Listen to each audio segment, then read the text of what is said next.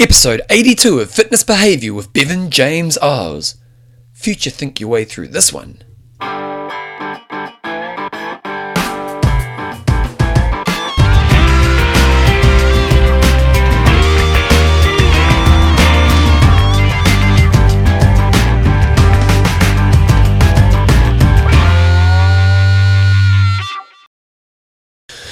Righto, team, welcome along to episode 82 of Fitness Behaviour, your fortnightly podcast on the behaviours that create a lifetime love of fitness so you can get all the benefits that go alongside it. Well, I've just got back from my holiday away. I've just had, Joe and I always take a bit of a break at this time of the year and he try to head towards somewhere that's a little bit warmer and we just head over to Thailand for a few weeks. We've been to Thailand before and I must say if you're close to that part of the world and it's easy enough for you to have a holiday there, highly recommend it. It's beautiful, it's warm, it's pretty cheap. Uh, the people are pretty lovely, and you can get very cheap massages, which I'm always very happy with. Um, just this is an exercise podcast, so maybe just one thing I would mention is the whole idea of who we become when we're on holiday.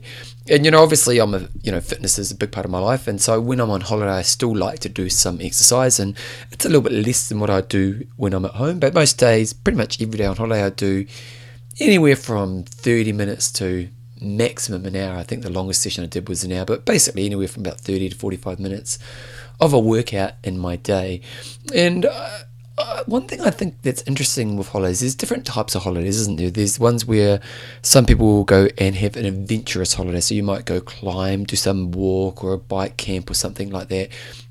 And those experiential holidays. Actually, if I think back to the interview I did with Bryce Hastings a few episodes ago, where he was a real person who has that kind of travel experience. And then there's the travel experience, which is probably a mix of both. And then there's the travel experience, which is mainly about just relaxing. And in some ways, some of the downfalls of it, it kind of goes back to the podcast, the, the, the self podcast I did a couple of times ago, where the reward can sometimes actually not be that be rewarding. And I, I think that for some people, when they go on holidays, that they almost think it's their time where they can just go into Temptation Island. And what I mean by that is that they're just going to drink as much alcohol as they want. They're just going to go crazy on their food. They're going to be lazy with their exercise and stuff like that. And in some ways, that's the point of a holiday. And and I have to admit, when I'm on holiday, I tend to eat a little bit more. I don't drink, so obviously I'm not going to drink so much. But you know, I am going to let my hair out a little bit. I'm going to be a bit lazy. I'm not going to feel bad if I'm kind of just doing nothing with my time. That's kind of one of the appeals of that recharge of the holidays. I just always think that in regards to that is how much do I want of that and when is it to the point where actually it's maybe working against me. And so for me, when it comes to exercising when I'm holidaying, I, I, I like to have downtime. I think it's really important for someone who works in fitness to have a period where you aren't doing exercise. And, and really, this holiday I do a little bit each day, but I just kind of lessen that load. But I still really enjoy just getting that little bit each day. And when you are going on holiday, just that whole idea of how do I let the reins out a little bit, but not let the reins out too much. And that's that whole idea of, you know, do I need to drink alcohol every minute of every day when I'm on holiday? Or do I need to eat excessively in every meal that I have?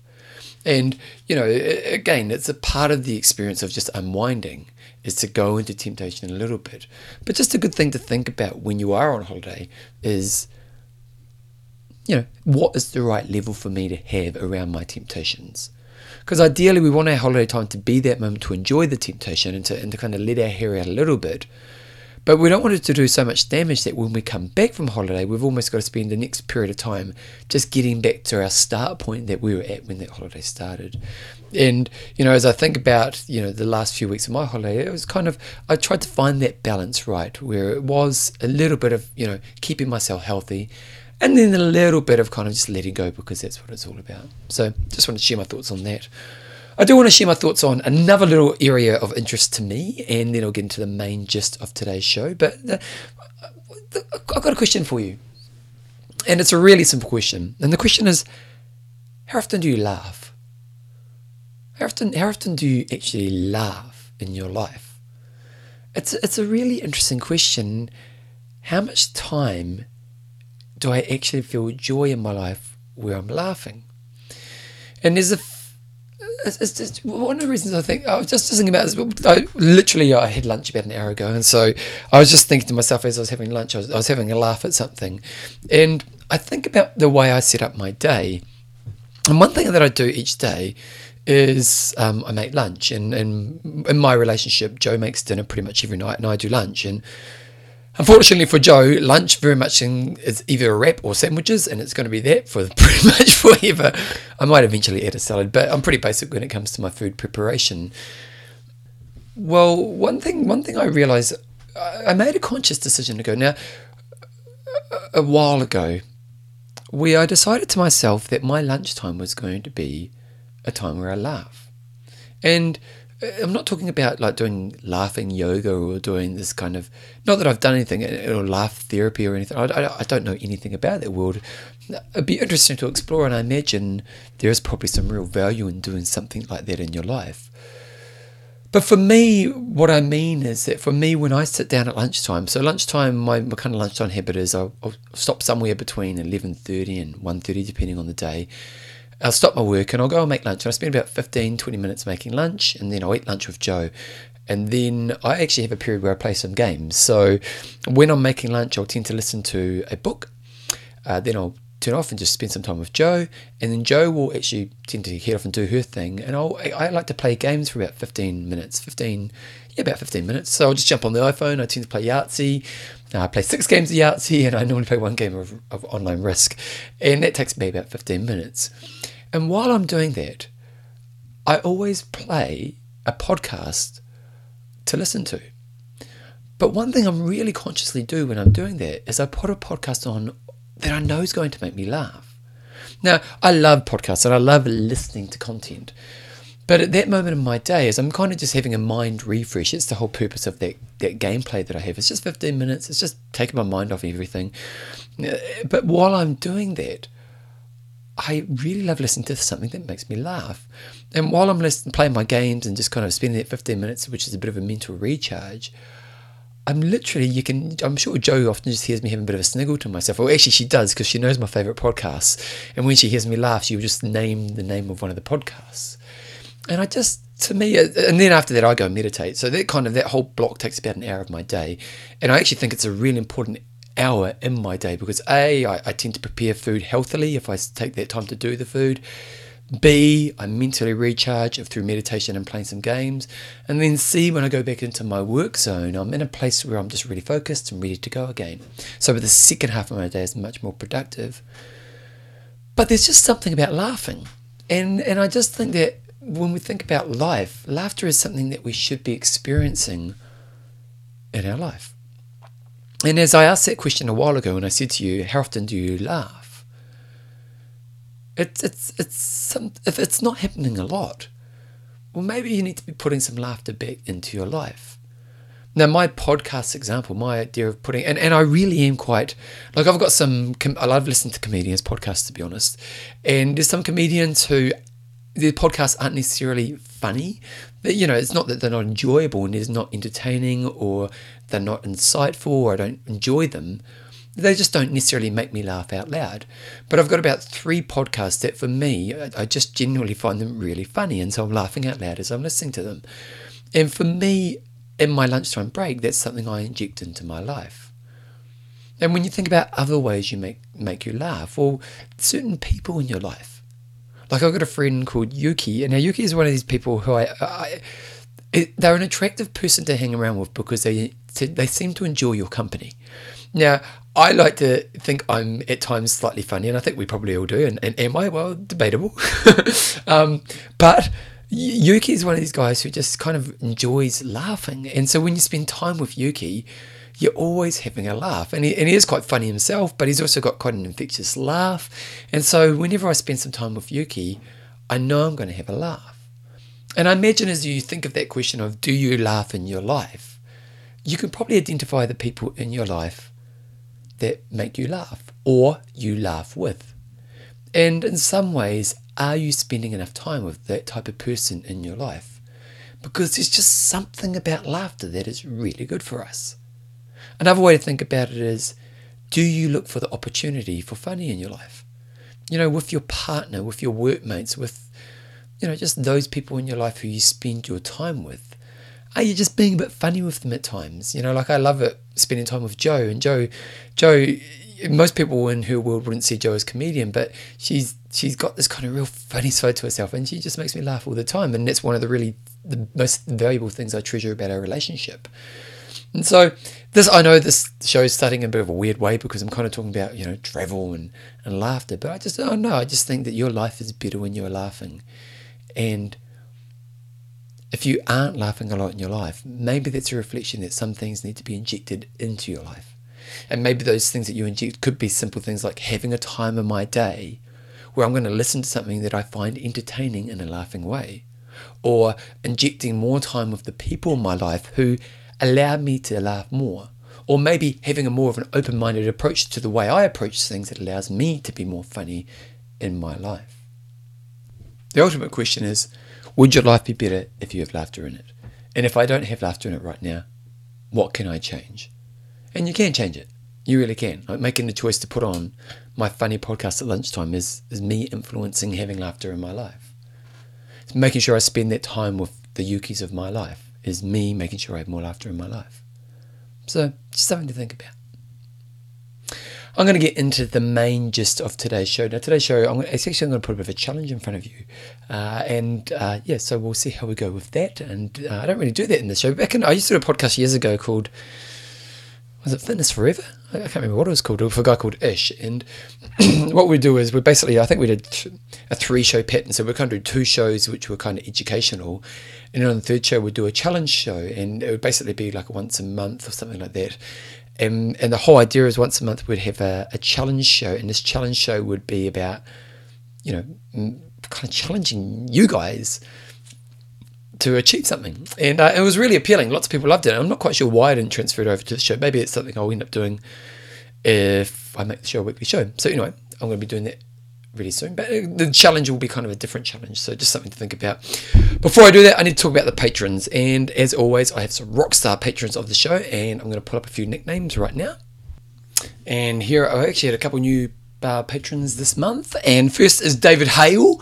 David Hale is a man that I actually know. He lives in Canada.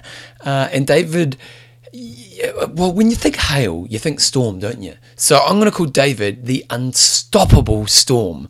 David Hale. You like that? The unstoppable storm. Basically, he comes at you and he is unstoppable. So there you go, David, the unstoppable storm, hail.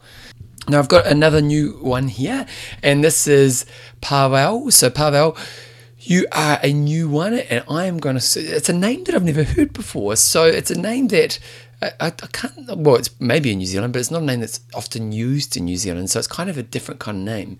So I'm going to call you the mystery, and the reason you are the mystery is because nobody knows why you are so good at what you are. There you go. So, Pavel, you are the mystery. So, guys, if you want to become a patron of the show, just go to bevanjameseyles.com. All of it's pretty obvious on there. Click on the Patreon link. There are some other couple of patrons I also want to give some love to right now, and they include uh, we've got Paula Green, the Powerful Punisher, Marion Clatt, the Momentum. We've got, oh, George Wild Bill Baker. There we go as well. So, these people are all patrons of the show as well. So, there you go game on. You want to become a patron? Go to bevanjameseyles.com and you can get into it. Righty, guys, let's get to the main gist of the show.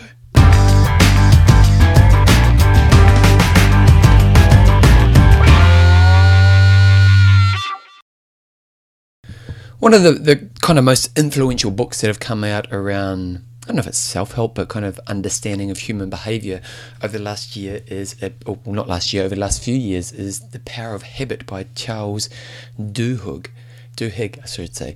And and The Power of Habit was, I loved it. I have to admit, it was a really, really good book. It's one of those books that you pick up and it teaches you some insights that can really help you shift your behaviors. Now, admittedly, when you read a lot of books, sometimes there's a lot of crossover, but this one introduced some really cool concepts. It was it was the book that really taught the idea or showed a lot of understanding around how do we create habits and how do we maintain habits.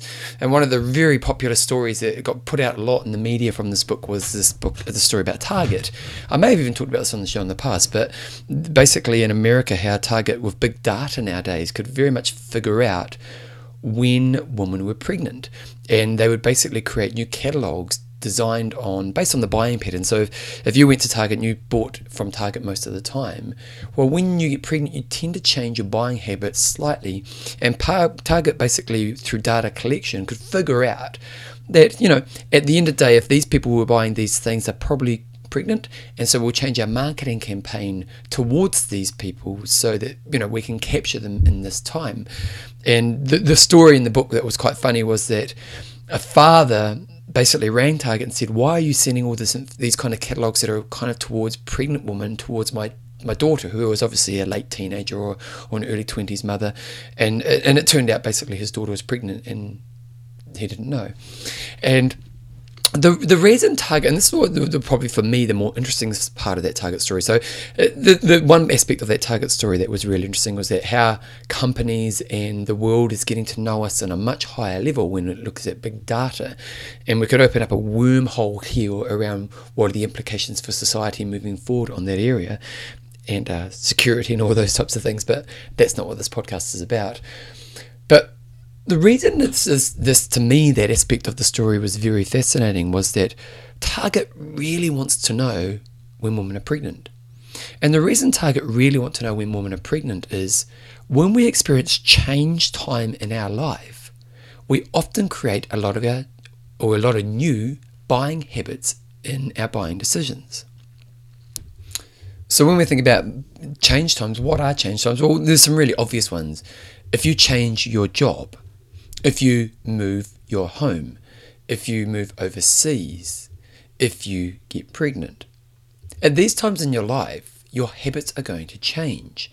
And, and think about your own life. Just think about your own life right now. Like if you think of your everyday habits and you haven't experienced any change in a period of time, imagine a lot of the habits that you have in your everyday are kind of just constantly there. You know, they, they're kind of just you know, like for example, as I was saying earlier when I was talking about making lunch, and uh, yeah, pretty much I make the same lunch every day. Like I have this lunchtime habit. So when Joe and I go shopping and we buy our weekly's, you know, shopping food, well, it's pretty much going to be the same thing each week.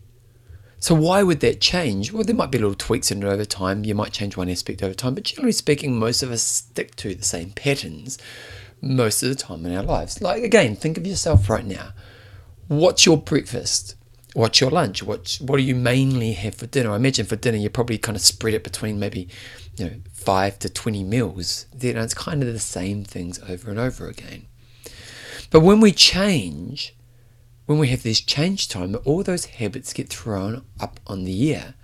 And and like those big change moments that I said before, moving job, moving location, pregnancy and things like that. And so for a business, if they can figure out that you're about to change and they can become your choice at that time, that's a really valuable proposition for them. Because if I can if I'm target and I understand that you're pregnant and that you know in this next period of time you're going to go all through this change if, if, I can almost use I can almost lose money on you in this time. Because if I can understand that you know what I can lose some money on this person make myself look like the deal maker get them into some habits and then they stick at those habits for 10 years well, that's a really good investment for my business. And his book kind of really brought this kind of thinking to the forefront. And I kind of love this because then, like when I work with clients who I know are going through a change period, I we use it as an opportunity to not be subconscious through their time. We use it as an opportunity to kind of go, okay, well, I'm about to go through you know, a thousand changes, you know, right down to what time I'm going to brush my teeth, what time I get up in the morning, the route that I'm going to drive to work, what I'm going to have for breakfast, where I'm going to shop. You know, I'm about to, to go through all of these little changes at one time. And often when people go through that change time, they're not consciously aware of it. It just kind of happens. And when I work with my clients who are going through a change period in quite a massive way, we really try to sit down and we try to say, well, this is an opportunity this is an opportunity for me to be quite consciously aware of the life that I'm going to create and the habits that I'm going to create so that as I move forward, I'm being my own self target, if you get the metaphor there.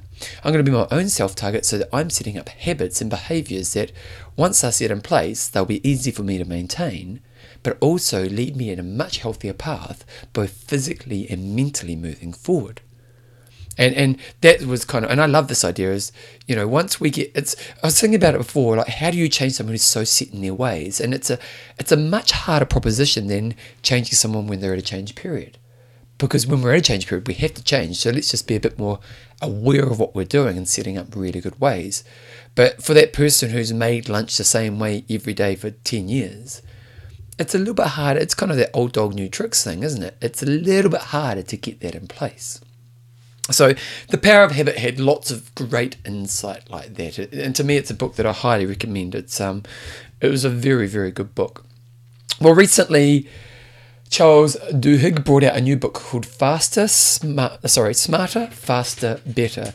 And basically, the whole idea of this book is the subtitle of the book is The Secret of Being Productive in Life and Business.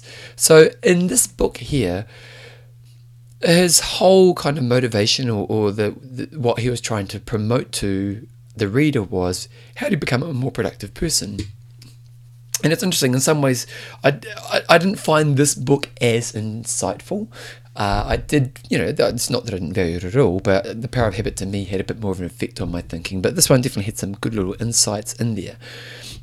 And some of them include uh, how do you choose the right frame to make decisions around? So, for example, do you see your decisions as opportunities or do you see them as problems?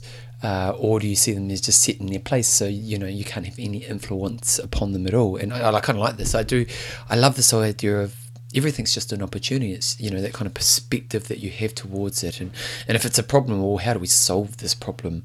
Uh, it goes into a lot of detail into how to construct a team, and some really interesting to kind of insight into there, and, and more around. It's not so much who's in the team; it's more how they interact within a team that has a big influence on that. How do you engage with a torrent of data that streams past your ever reading, ever increasing speed? So, just kind of how do you deal with the data in the world? How do you set goals and push beyond the small bore lists on your desk and stuff like that? So, kind of all of this type of stuff. And one thing Charles does at the end of his book is he basically kind of talks, he, he does a little bit at the end. I can't remember what it's called when you call the last bit at the end, but basically he talks about his experience in writing the book. And he just talks about how at first he was actually procrastinating on writing the book. And it's always ironic when you. I remember there's a guy called Merlin Mann who who does a podcast which I, I stopped listening to, to be honest, because he, he was. He's a brilliant thinker. Um, he really is, and his podcast was really. I'm not quite sure. Well, I do know. Why I stopped listening to it. Um, he he he's, he wrote, he did a talk a while ago called Zero Inbox, and Zero Inbox was quite influential in this kind of idea of how do you keep in control of your email inbox. And he did a talk at Google, and it became this this big thing. And um, Merlin Mann then got a publishing deal to write a book around Inbox Zero, and you know he would have sold thousands and thousands of books, but he never got around to writing it. And on one of his podcasts, he kind of was packing a bit of a sad because the publisher came to him and said, Well, why don't we get a ghostwriter? Because this isn't happening. And he was kind of very upset with the publisher, and I kind of get why, because we saw credibility in that. But at the same time, I, I found it really fascinating. Here's a guy who kind of has made a life out about productivity, and he couldn't deliver. And in some ways, I lost a he lost a bit of credibility to me, to me in that moment because he, you know, he, he had some really great insight in this area, but was he actually someone who was living what he was talking? And I was probably a little bit unfair on him because I, I actually really enjoyed some of the insight he shared, but obviously that way didn't work for him. But Charles, in his book, at the end of his book, he basically just talks about how at first it wasn't happening for him, and then he kind of started to think about the techniques that he was using in his book.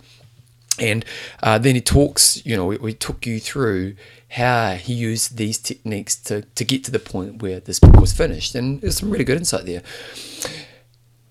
And, and, it's, and it kind of aligned with, like, some of it aligned with stuff I've kind of always thought myself. Like, basically, one of the things he did was the weekly meeting. Like, he basically said to himself, you know, I need to sit down every Sunday night and, and assess my goals and plan my week and make some action plans around this. And I know for myself that my weekly meeting is one of the keys for me having a successful week. But one, one, one thing he talks about is this kind of idea of how do you frame situations? How do you how do you see the future? And there's one thing that I'm experiencing a lot in my life in this last period of time, which I when I think about what helps me lead towards actions. Like, what helps me lead towards actions? And we can look at two examples actions, as in your just typical habits. Well, if we go back to what I was talking about earlier with Charles, my everyday habits are kind of in place, so they're easy.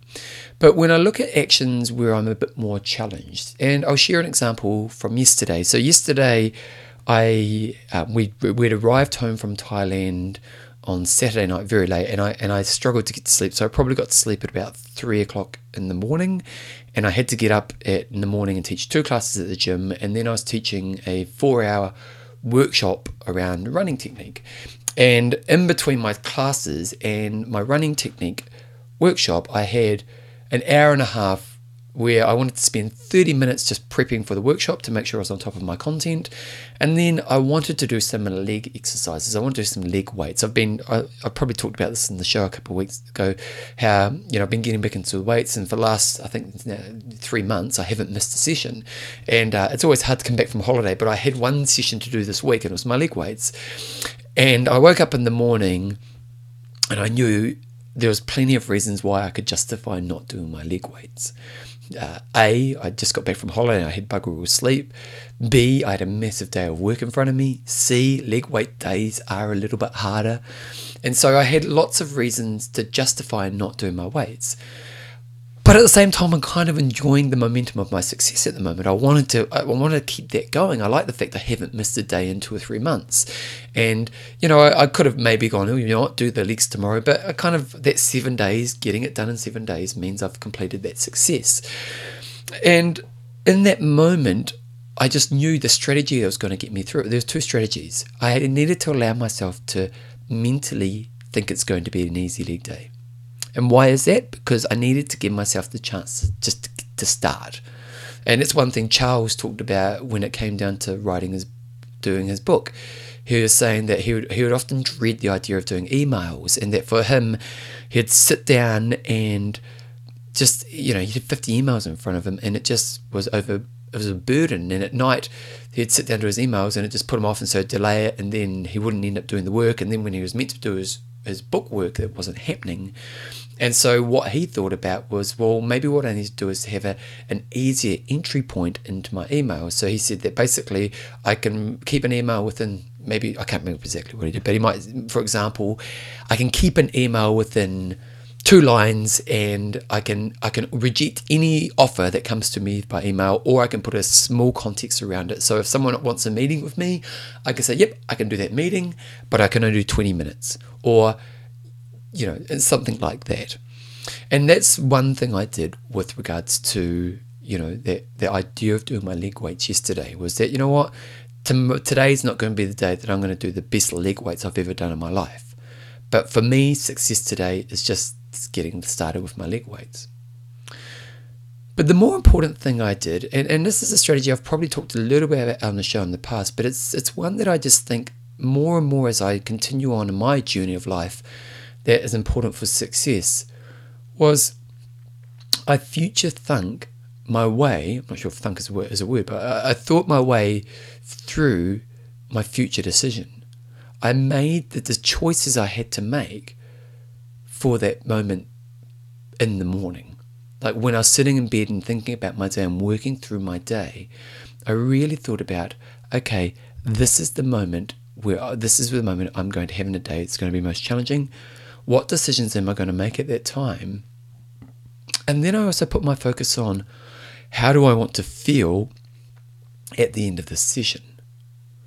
And to me, this is one of the, the, the, most powerful tools that I've introduced into my life. And, and it's something I've always, well, you know, I've done for a while, but I'm putting more emphasis on in this period of my life because I'm just discovering it just helps me to do those harder things in my life. And it, the, the, the, the tool is is to future think what I want to do, seeing myself doing it, and feeling the rewards of making those choices. What I want to do, feeling myself do it, and feeling the reward of making those choices. And that was one thing Charles was talking about in his book. He was talking about how mental frames, how a lot of people don't necessarily have mental good mental framework when it comes to the challenges that they have in front of themselves. And to me, it's kind of a little bit about fortune telling. You know, when we think about the day in front of us, we kind of, if we stop and think about the actions I have to take, there is a bit of fortune telling about what you're going to see in front of you.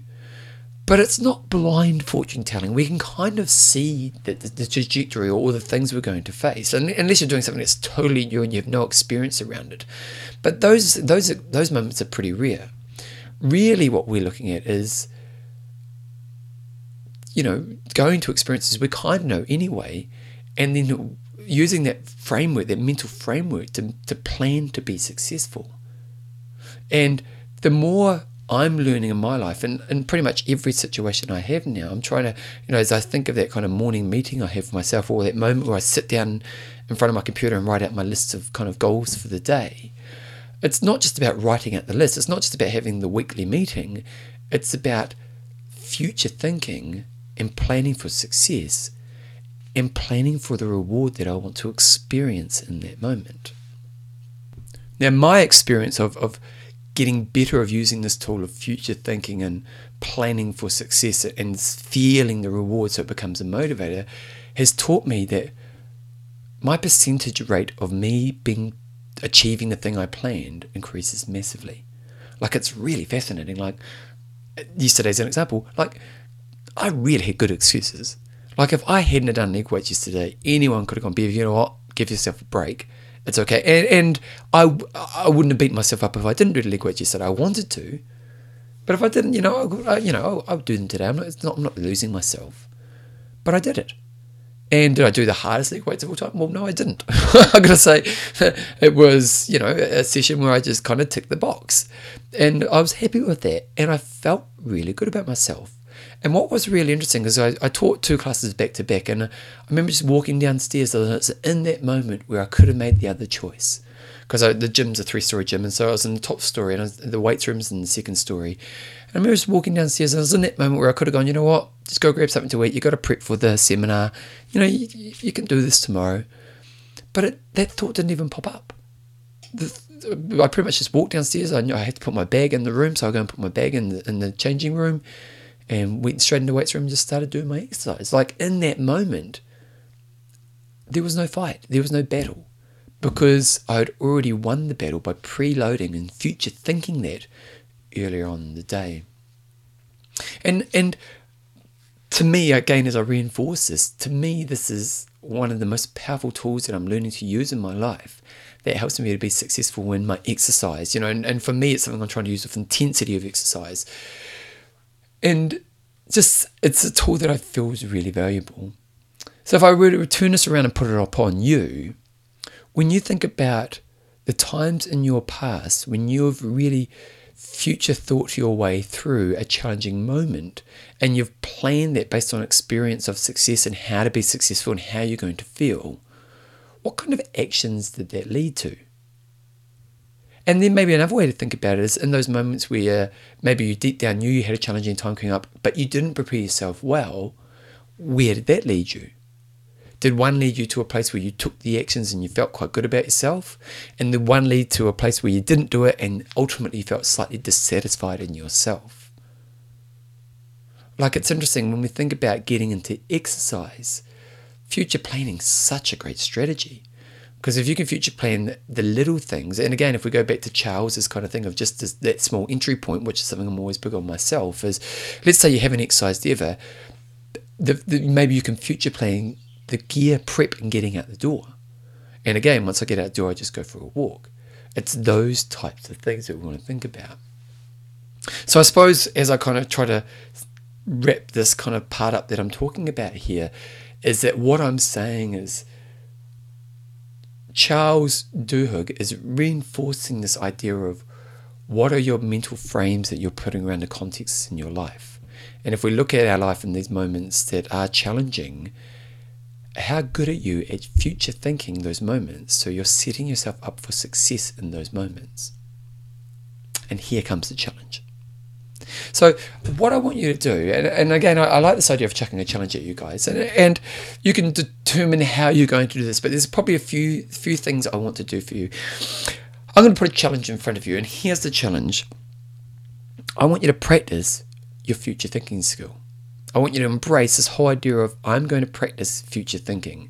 And you can determine on what level that you want to go to. So when I mean that, I mean you can choose to go for challenges that are easy or easier, or you can go ones for that are very, very demanding.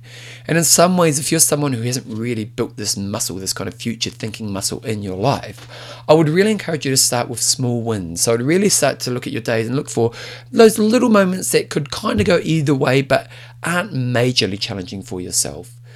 And then, well, but far out, you could also do it in the ch- moments that are extremely challenging as well. But I, the idea of doing the small ones is that you just build that momentum and that build that success with it so that you learn to go to that. And then when those really big challenging moments come up, you'll be kind of better prepared and better experienced at having those future moments. So here's the kind of the challenge I want to put in front of you. There's kind of a, a three-step process. You need to commit to a time in your morning where you're going to future think the day. So that can be before you get out of bed. Now that's kind of what I do. I kind of sit in bed and just kind of spend five minutes and just kind of visualize my day and, and kind of look for those moments. So you, the first step is the first step in the challenge is to commit to a moment where I'm going to scan my day. Within that scanning, you're going to find those that one challenge moment that you're going to find. And you can do more than one, but if for now within this challenge, I want you to do that, you know, for one thing within your day. It might be exercise, it might be a challenging thing at work, it might be something like that, you know, that those challenging moments in your day. And then what I want you to do is to future think through that moment. Now, what you're looking for is what you perceive will be perceived challenges within it, what actions you're going to take to overcome those challenges and how you're going to feel when you take the actions that allow you to overcome those challenges. So again, what challenges do I can I see myself facing? What choices will I make that actually make me feel that I'm making progress or heading in the right path? And then how am I going to feel once I've done that? Then the last step in the process is once I've done that, that once I've had that moment, so it might be that I was meant to do some exercise and, and I saw that moment and I did the actions and I felt great, is just to have a moment of reflection to go, A, why was I successful? And B, how can I tweak this to be maybe, maybe be more successful in the future? So I'll, I'll kind of say it again. So here's the challenge. You need a scan moment in your day, and I really encourage it to be in the morning. And in that scare moment, you're future thinking three things what the challenge is going to be, what actions I'll help will make that will make me move in the right path, and how I'm going to feel. Then, when that moment hits, live that moment, and then post that moment to reflect in a way that makes you learn from the experience so you can be better next time. So that's kind of the process I want you to put into your life. The second aspect I want you to do is to do it, aim to do it 80% of the time in the next two weeks. So we've got 14 days. So 80% of 14 is probably going to be about, you know, you want to do it maybe 10 times, 11 times. So let's say, well, let's go for 10. In the next 14 days, you have to aim to do Bevan's Future Thinking Challenge. I like that. There's even got a name to it.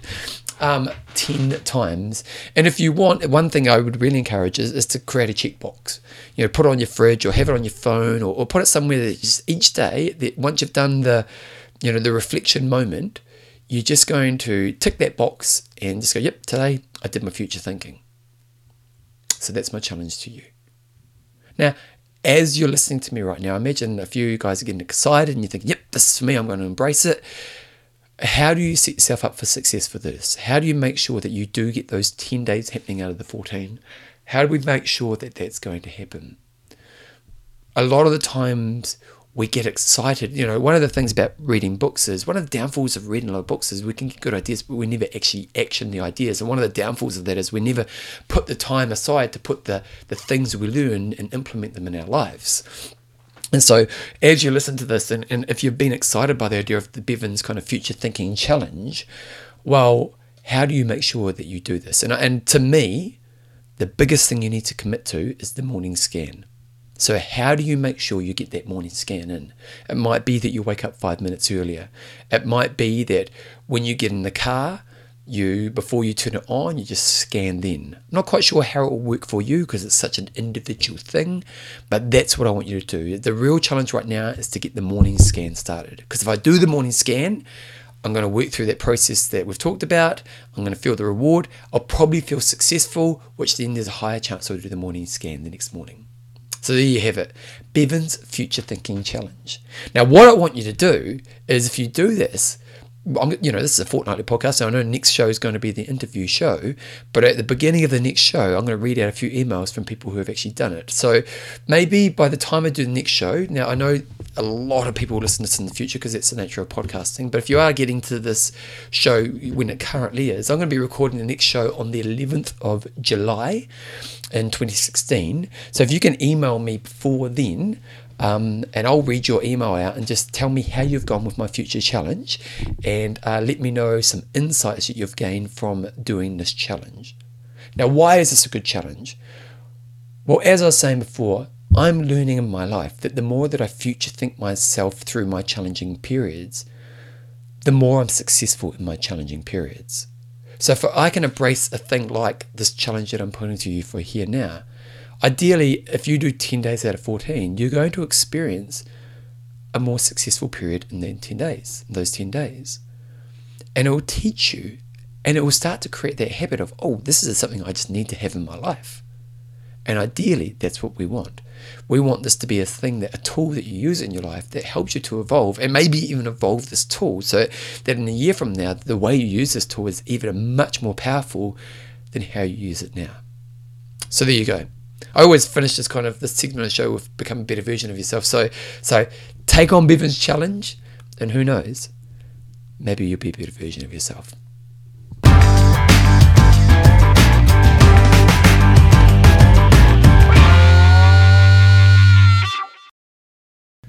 Right, our team, that's pretty much this fortnight's episode. I would say week this part of the show, but this fortnight's episode, it's um hopefully, hopefully you you're going to embrace my challenge. I, I kind of like this idea, and maybe it's something I'm going to do more of in the show over the next period of time. Is kind of challenge you, and, and obviously one thing I can do is chuck some exercise challenges at you because it's kind of what the show's meant to be about. So maybe in the next time I do a Bevan show, I'm going to chuck an exercise challenge at you and. Uh, you can choose to embrace these challenges. And, and ideally, maybe what we can do moving forward is once we get a bit of momentum with these challenges, is put a Facebook page together or something like that where you guys can actually share how you're going with the challenges because it's just a way, you know, motivation. How do you motivate yourself is a really interesting question. And there's lots of different th- ways to do that. And I, I just, I suppose the question to ask you is if you were successful in knocking the 10 days out of 14 in my challenge, do you feel you'll be in a better place?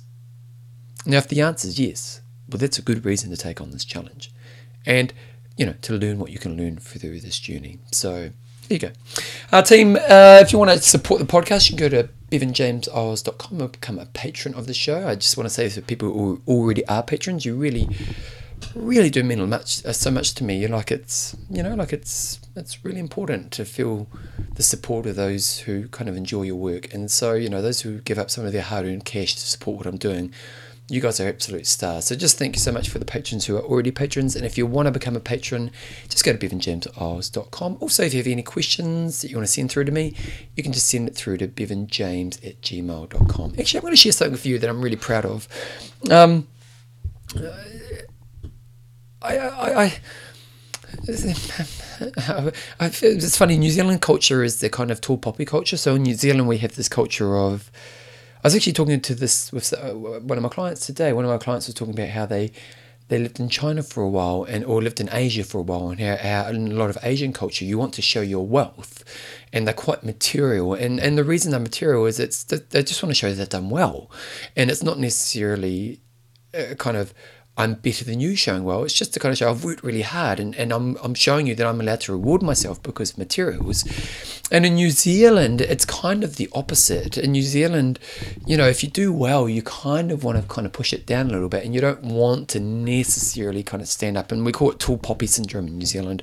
And the whole idea is that poppies, the tall poppy always gets chopped off so it's in line with everyone else. And, you know, there is that whole idea of how do you show pride – in a way that's really genuine. And and I just had a moment that I'm really proud of that I want to share with you guys.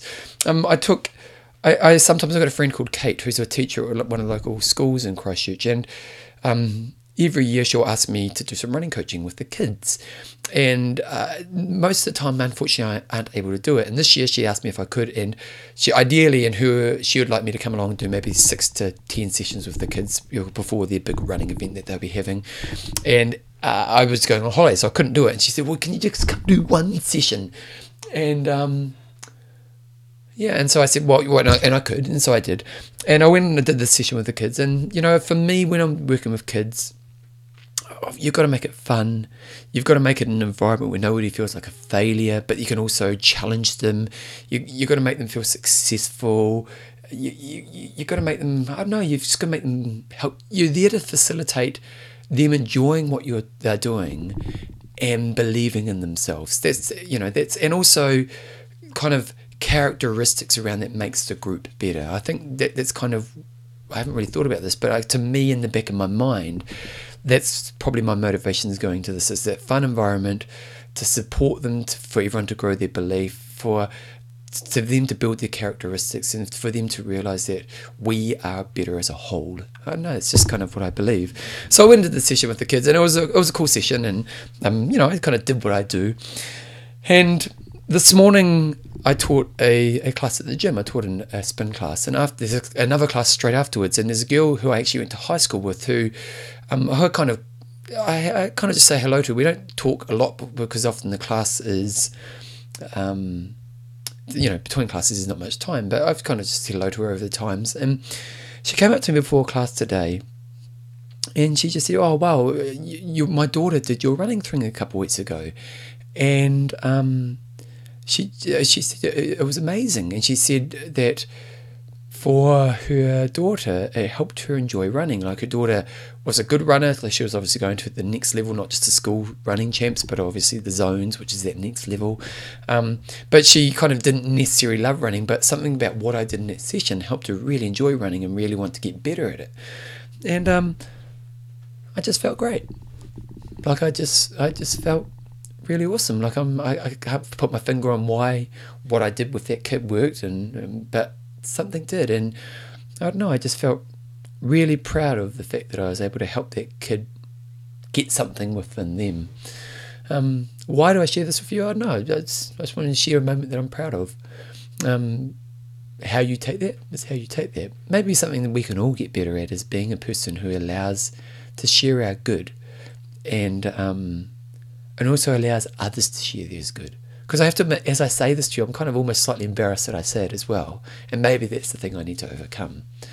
You know, there is arrogance and there is cockiness and all the rest of it, but I think sharing those moments when we're proud of ourselves is something that we should do in our lives and is something that we should not be ashamed of. Like, I am proud of what I, you know, that moment this morning. I kind of had that kind of fluffy stomach, or oh, I don't know, that kind of chest proud moment. Just felt good about myself for something I'd done. And so, you know, maybe in your own life, share with the right people. You know, the right people is probably important because some people, will, their insecurities will deflate that. But, you know, those people who, are in your life who are close to you and who are special, make sure you share your proud moments because I want more moments. Like, I want more moments in my life where I see the effects of my work are, are helping people and and if I'm allowed to feel good about that, that's going to encourage me to move more towards it. So, yeah, hopefully, maybe send me what you feel proud of, you know, and uh, hopefully in two weeks from now, I'll be getting lots of emails from you guys saying, you know what, Bev, I'm really proud of the fact I nailed your your future thoughts challenge. So there you go. I'll see you guys in a couple of weeks. I've got an interview lined up for that. So you guys rock on, and I'll see you soon.